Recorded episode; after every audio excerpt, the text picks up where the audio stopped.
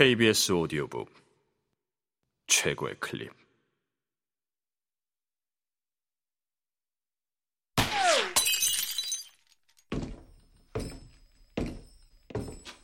KBS 오디오북.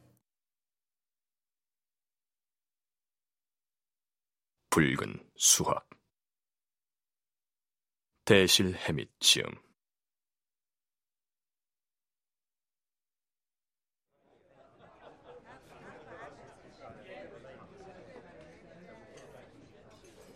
퍼슨빌 시를 포이즌빌이라고 부르는 걸 내가 맨 처음 들은 것은 뷰트 카운티의 빅십이란 술집에서 히키 듀이라는 빨강머리 광부와 노닥거리며 그의 얘기를 듣고 있을 때였다. 그는 셔츠도 포이즌빌처럼 R 발음을 빼고 쇼이츠라고 발음하긴 했다. 나는 그가 그 도시를 어째서 포이즌빌이라고 부르는지 영문을 알 수 없었다. 나중에 보니 알 발음을 제대로 할 줄 아는 사람도 그 도시를 꼭 포이즌 빌이라고 불렀다. 그때 그 이유를 알 수는 없었지만 도둑들이 딕셔너리를 리처즈너리라고 부르는 것과 마찬가지로 별뜻 없는 우스갯소리라니 하고 넘어갔다. 마침내 그 속 사정을 알게 된 것은 몇 년 뒤 퍼슨빌시에 가게 됐을 때였다. 당시 퍼슨빌에 도착한 나는 영내 공중 전화로 헤럴드 신문사의 도널드 윌슨에게 전화를 걸어 방금 퍼슨빌에 도착했다고 말했다. 오늘 밤 10시에 우리 집으로 와주시겠습니까? 윌슨이 듣기 좋은 가랑가랑한 목소리로 말했다. 마운틴대로 2101번지입니다. 브로드웨이행 전차를 타고 로럴 거리에서 내린 뒤 서쪽으로 두 블럭 오시면 됩니다. 나는 그럼하고 약속했다. 그런 다음 차를 잡아 타고 그레이트 웨스턴 호텔로 가서 짐을 던져놓고 시내 구경을 하러 나갔다.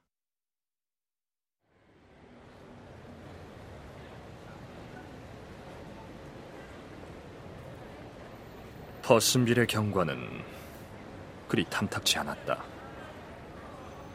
이곳 건축업자들은 대부분 번드르르한 외관에만 신경을 썼던 것 같았다. 처음에는 그럴듯해 보였을지도 모른다. 하지만 시간이 흐르면서 남쪽의 음침한 산을 등지고 여기저기 재련소의 벽돌 굴뚝이 울쑥불쑥 솟아오르자 온 도시가 누런 연기로 우중충해졌다. 그 결과 채굴로 곳곳이 파헤쳐져 흉측한 모습으로 변해버린 두 산 사이에 움푹 파인 보기 흉한 골짜기에 인구 4만의 추악한 도시가 자리 잡게 된 것이다. 이 도시를 뒤덮은 하늘조차 재련소 굴뚝에서 방금 튀어나온 것처럼 온통 시커맸다. 내가 처음 마주친 경찰관은 연도를 하지 않았다. 두 번째 만난 경찰관은 추레한 제복을 입었고 단추도 두 개나 떨어져 있었다. 세 번째 경찰관은 브로드웨이와 유니언가가 만나는 도심 교차로 한복판에 서서 시가를 문채 교통 정리를 하고 있었다. 그 뒤로는 더 이상 경찰관을 살펴보지 않았다.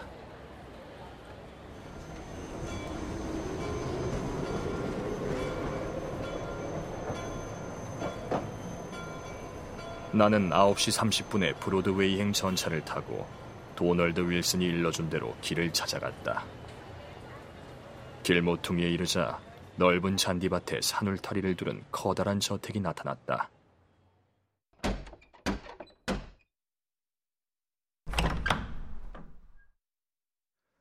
문을 열어준 하녀는 윌슨 씨가 집에 없다고 말했다.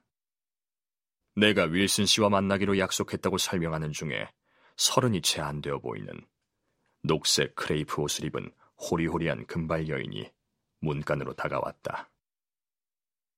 여인의 푸른 눈은 미소를 지을 때조차 냉담하기만 했다. 나는 여인에게 다시 사정을 설명했다. 남편은 지금 집에 없는데요. 분명시 하는 악센트 때문에 S 발음이 거의 들리지 않았다. 하지만 손님을 초대했다면 곧 돌아올 거예요. 여인은 나를 로럴거리와 마주한 위층 거실로 안내했다.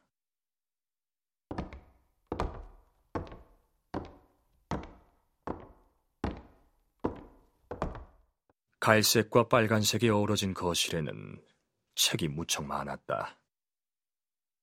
활활 타오르는 벽난로를 향해 비스듬히 마주보고 있는 가죽 의자에 앉자 여인이 무슨 일로 남편을 만나러 왔는지 캐묻기 시작했다.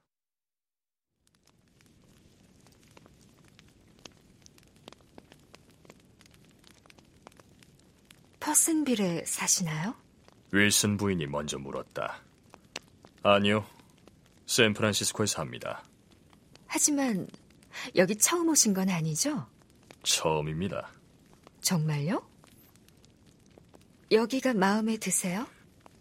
아직 충분히 둘러보질 못해서 잘 모르겠습니다.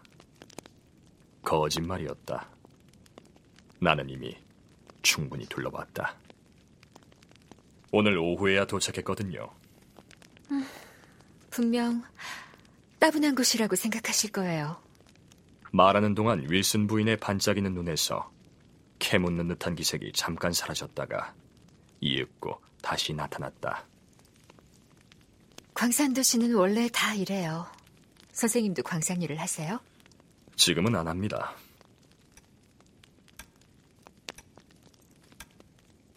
윌슨 부인이 벽난로 선반 위에 놓여 있는 시계를 흘끗 보고 나서 말했다.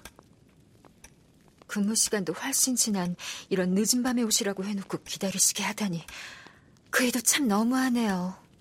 나는 괜찮다고 안심시켰다. 아마도 사업 문제는 아니겠지만요. 윌슨 부인이 슬쩍 내 용건을 떠봤다. 내가 아무 말도 하지 않자 윌슨 부인이 웃음을 터뜨렸다. 뭔가 날카로운 구석이 있는 짤막한 웃음이었다. 제가 참견하기 좋아하는 여자라고 생각하시겠지만 평소엔 이렇지 않아요. 윌슨 부인이 명랑하게 말했다. 하지만 너무 말씀이 없으시니까 호기심이 생기네요. 음, 밀주업자는 아니시죠? 그인 업자들을 너무 자주 바꾸더라고요. 나는 씩 웃으면서 윌슨 부인이 멋대로 생각하게 내버려 두었다.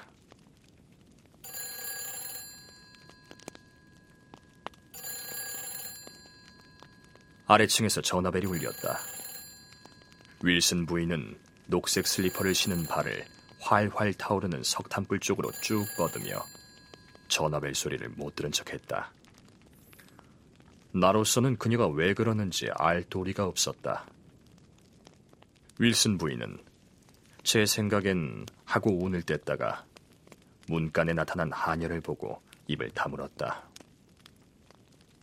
하녀는 윌슨 부인에게 전화가 왔다고 말했다. 윌슨 부인은 내게 양해를 구하고 하녀를 따라 거실을 나갔다.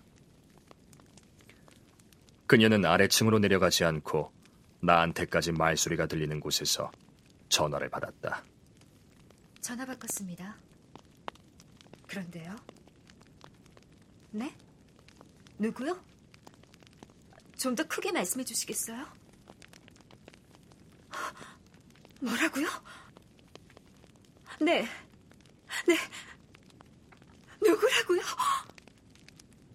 여보세요? 여보세요? 딸깍 전화기를 내려놓는 소리가 났다. 곧이어 윌슨 부인이 종종 걸음으로 복도를 걸어가는 소리가 들렸다. 나는 불을 붙인 담배를 가만히 바라보면서 부인이 계단을 내려가는 소리가 들릴 때까지 기다렸다.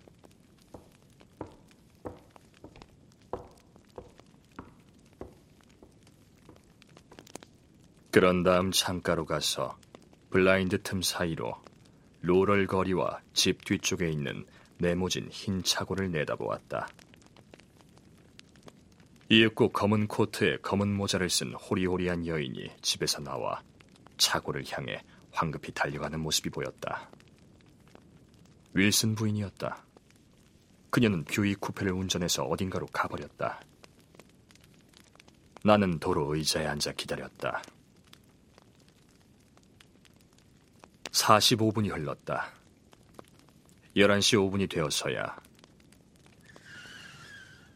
바깥에서 자동차 브레이크 소리가 들렸다. 2분 뒤 윌슨 부인이 방으로 들어왔다. 그녀는 모자와 코트를 벗었다. 얼굴은 창백하고 눈가에는 어두운 그림자가 서려 있었다. 꼭 담은 입술은 경련을 일으켰다. 정말 죄송합니다만 괜히 기다리셨네요. 그이는 오늘 밤 집에 돌아오지 않을 거예요. 나는 내일 아침에 헤럴드 신문사로 연락하겠다고 말했다. 왜 윌슨 부인의 녹색 슬리퍼 왼쪽 앞코에 피처럼 거무스름하고 축축한 것이 묻어 있었을까? 나는 궁금해하면서 그 집을 나왔다.